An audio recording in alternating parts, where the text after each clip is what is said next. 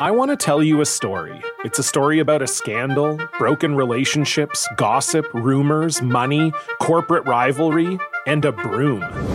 A performance enhancing broom. My name is John Cullen. I'm a comedian, podcaster, and for 20 years, I was a semi professional curler. And I want to tell you the story about how a single broom almost imploded the 500 year old sport of curling. We felt like we were bringing a knife to a gunfight. It's the story of a superstar and his fall from grace. Well, I was being dragged through the mud. It's the story of two brother entrepreneurs with a dream. I said, that's great news. It's a story of intrigue. I still don't understand why we want to keep his name secret. The full story has never been told, so I'm going to tell it. Broomgate How a Broom Almost Killed Curling. It was a year I'd like to forget. To listen to Broomgate, search for Broomgate in your favorite podcast app. That's all one word Broomgate.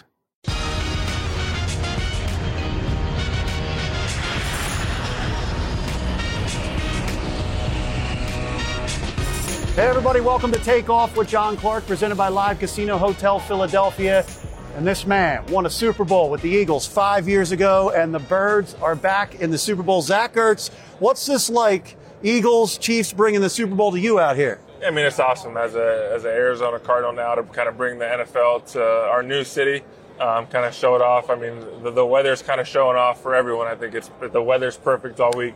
Um, but obviously, I have a lot of amazing relationships with the guys back in Philly. I was there for nine years, um, and the core guys that I played so many football with, so much football with, are still there. BG, Fletch, Lane, Kels, um, and so I'm excited for those guys. I don't know how much more football each of those guys have, uh, so for able, for them to be able to play in this game again is awesome.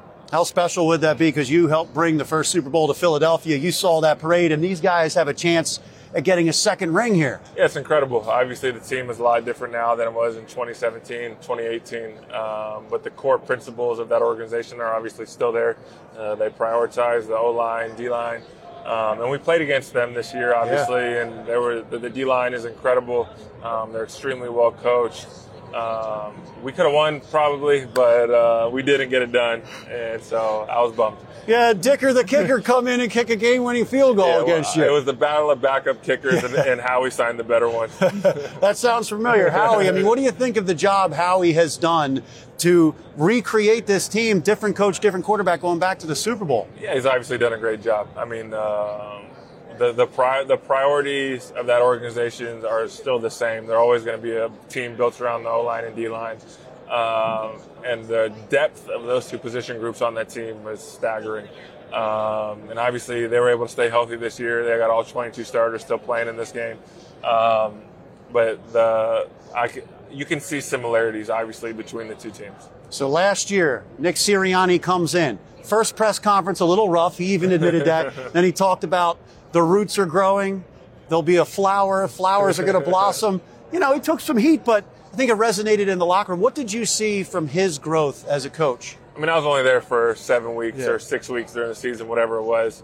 Um, but you could tell he is a great leader. Um, he's almost a CEO type. Um, I don't think he's heavily involved in the offense or the defense, um, but he's a great leader, which you need in, in this league, obviously, to lead men. Um, he holds guys accountable. Um, he's able to push guys the right way. Um, I'll never forget. He, he, he, we would watch film as a, as a team and then watch film as a unit. And if your number was on the little bottom corner, it would freaking kill me if there was an 86 up there. Um, and so he's just got little ways to motivate certain people. Uh, for me, that was one way because I hated seeing my number up there because I never wanted to have a bad play. Um, and so I think he's. I'm, I'm not surprised. I think the Jalen's progression this year. I knew with Jalen, I knew anything was really possible because of his work ethic, um, but I didn't think it would happen this fast. Um, and so I'm extremely proud of him. Um, obviously, the sky's the limit. He was a candidate for MVP, finalist for MVP, um, but I'm not surprised by his success. Can you give us an idea? The guys have said like they see his car at the NovaCare complex at 5 a.m. when they come in or 6 a.m. whatever. He's there at night going over plays, texting Shane Steichen all the time about, Yeah. okay, if this play is, goes wrong, what do I do? I mean, Yeah. how intense is he? Um, I loved my time with Jalen. Um, obviously, I was a short period of time being able to play there. Um, but some of my favorite moment, that, that, the last year was tough, right? Obviously, there was a lot going on for me.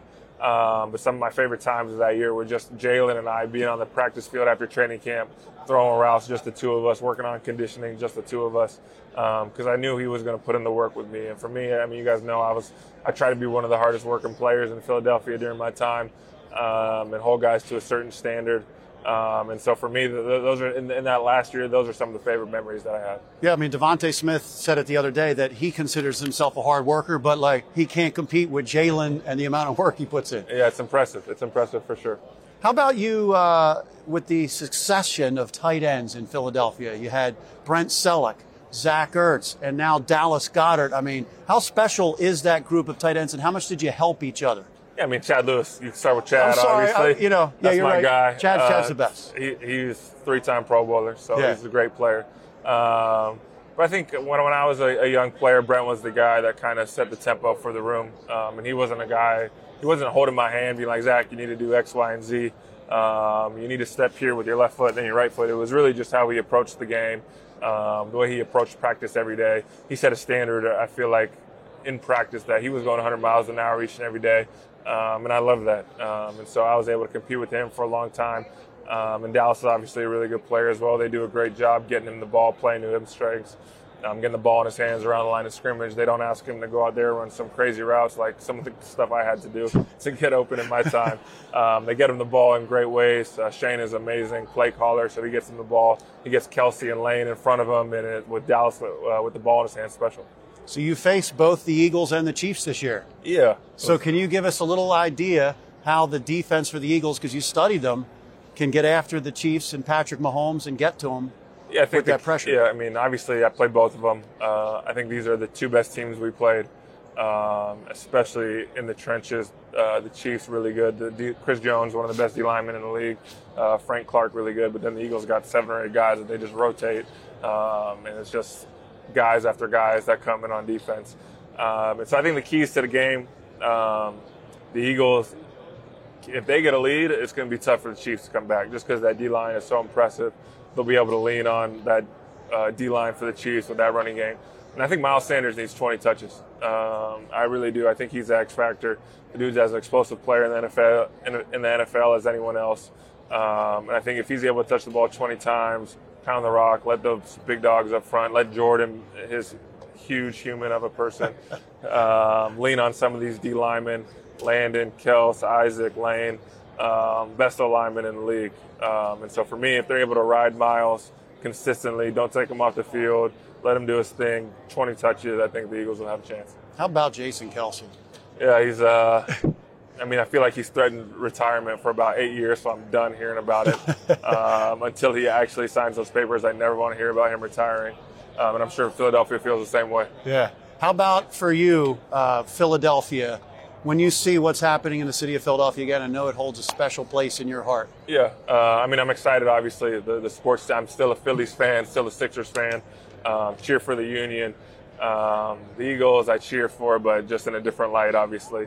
Um, but I'm excited for them. Obviously, if they were to win another one, I know the joy and that it brought to the city when we won it. How happy I feel like the overall happiness of the city was elevated. Everybody's for the, nice to for each that other. Season until we got booed on opening night the following year. But we, I mean, we were we were down three nothing to the Falcons or six nothing, so we, we, we should have been booed off the field that opening night. Um, but I mean, I, we grew up there, Julie and I. Really, uh, it was home for so long. Um, it will always hold a special place in our heart. Our foundations, doing the House of Hope, hopefully hopefully open in June of this year um, right by Hunting Park. It's going to be a safe place, a Wi-Fi cafe, tutoring center, um, and it's going to be a church on Sundays. And so the legacy that we live, we left uh, is obviously um, was great in football, but hopefully with the House of Hope, we're able to leave an even bigger legacy off the field. Um, and who knows what, what's going to happen with my career going forward? Uh, God's God obviously knows, uh, but who knows what will happen. Would you retire an Eagle? I mean, yeah, eventually I'll, of course, I retire an Eagle. It's just whether we're going to play again for the Eagles. But who knows? Right now, I'm an Arizona Cardinal. Um, I love being out here. Uh, my wife's family's from here. And so it's been a lot of fun. I've grown a lot out here. My, my uh, Our baby boy was born six Yeah. months ago. Um, so it's been a blessing to be out here. We've grown a lot. Um, but Philly will always be special. You dropped a little hint there. You're saying there's a chance that you could come back to Philly? Uh, maybe I don't know. Uh, I'm not, you never say no. I mean, there's 30, 32 teams, but I love Arizona, and I don't plan on leaving here anytime soon.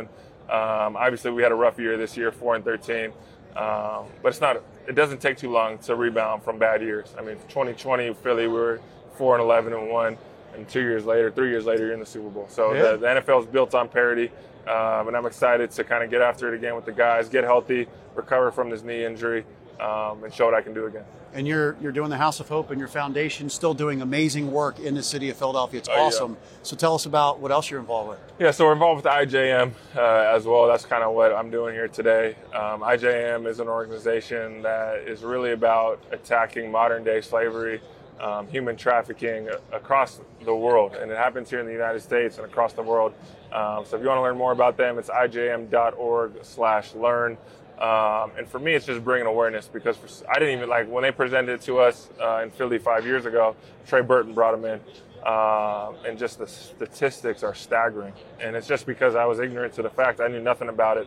Um, and you hear the stories of the survivors, you hear the stories of the people that are going there um, and doing the work, and they, they're just amazing organization. They're backed by Christ, um, and so that's what we're doing here today. That's great work. Yep, thank you, John. It's great work. Can you give us a Super Bowl pick?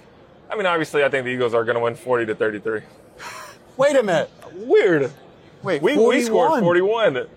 Oh wow. Okay, so you don't want them to get that point and have it over. No, you. I'm just saying. It was just a just a fun joke. 40 to 33. I love that. So 4133 will always be the number. Do you have that as your code for anything on your phone or I doors? not. I mean, you're trying to get too much information from me now, but no. Well, we're not trying to break into your house or nothing, but it'll always be a special uh, thing in Philadelphia. No doubt about it. Yeah, and you mean a lot to Philly. Yeah, Before I let you. you. go, those catches you made, that fourth and one. I mean, Yeah. you guys don't win without that, and then the go-ahead game-winning touchdown. I mean, how special is that in the Super Bowl Yeah, to, to have those moments? It really does. I feel like it still hasn't hit me that those moments happen because in the moment you're always like, oh, what's next?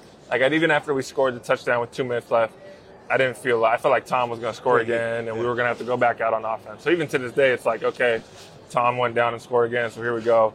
um, but the, the fourth and one catch, obviously, Brent did a great job, kind of setting everything up. I knew I was going to get smacked the moment I cut the ball. Um, but that's what I always tried to do. No matter who was guarding me, I felt like I could get open, catch the ball, make plays for the team. Um, and the coaches just put me in great spots, and I had great teammates around me. And you had the game-winning catch. I mean, Cris Collinsworth may not have thought that it was, but yeah, I mean, Cris. I love the Eagles fans because they still give Cris Collinsworth a hard time. They'll still tag me in a post if Cris is mumbling or rambling about something officiating wise, and they'll just say, "Well, he was didn't like Zach's touchdown five years ago." Uh, even though I took three steps, dove into the end zone, caught the ball, obviously dove in, pop, ball popped up, caught it again uh, Twice. twice. So, yeah, I don't know what he was thinking.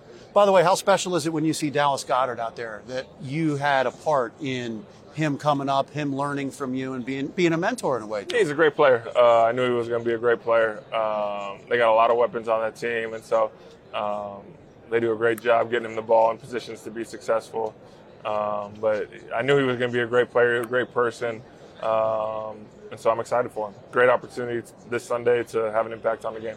Well, great catching up with you. Yeah, thanks, Appreciate John. the Great time. to It's see really you. great Yep. to see you. All right, we are here with Ron Jaworski. And Ron, what is it, 43 years ago you led the Birds to the Super Bowl, and now they're back trying to win another one. Your math is very, very good. It was a long time ago, but it's just so exciting to be here in Phoenix for the Super Bowl. I mean, Eagle fans have taken over this town. I've got probably 1,250 people here my Ditka Jaws cigar party with the stars, and I would say about 80% are Eagle fans, just uh, just raring to go. It's very, very exciting time. You know, I like the birds. So, Eagles, Chiefs, fascinating matchup with Andy Reid. How do you see this game going? Yeah, it- it's a Super Bowl. It's going to be a tough game. Andy Reid's a great football coach with an excellent staff, but Nick Sirianni and his staff are awesome as well. And when you look at how this season's played out, Eagles have gotten healthy late in the season. The same 22 starters from week one will start on Sunday. That's unheard of in the National Football League. Then you look at the Chiefs, the amount of injuries they've sustained at wide receiver, running back, offensive line, secondary. The Eagles healthy, part of it is the big reason why I'm going for the Eagles. I think they win it. How about the Eagles' defensive line? Patrick Mahomes, even with that high ankle sprain, hasn't been sacked a whole lot in the playoffs. He is still mobile. He can get out of the way of pressure. Do you think they will be able to get to him? Yeah, they can get to him. I mean, it, it, the Eagles have had 77 sacks in 19 games. That, that's incredible production on the defensive line. And I say on the defensive line because the pressure is coming by not having to blitz. I just mentioned 77 sacks.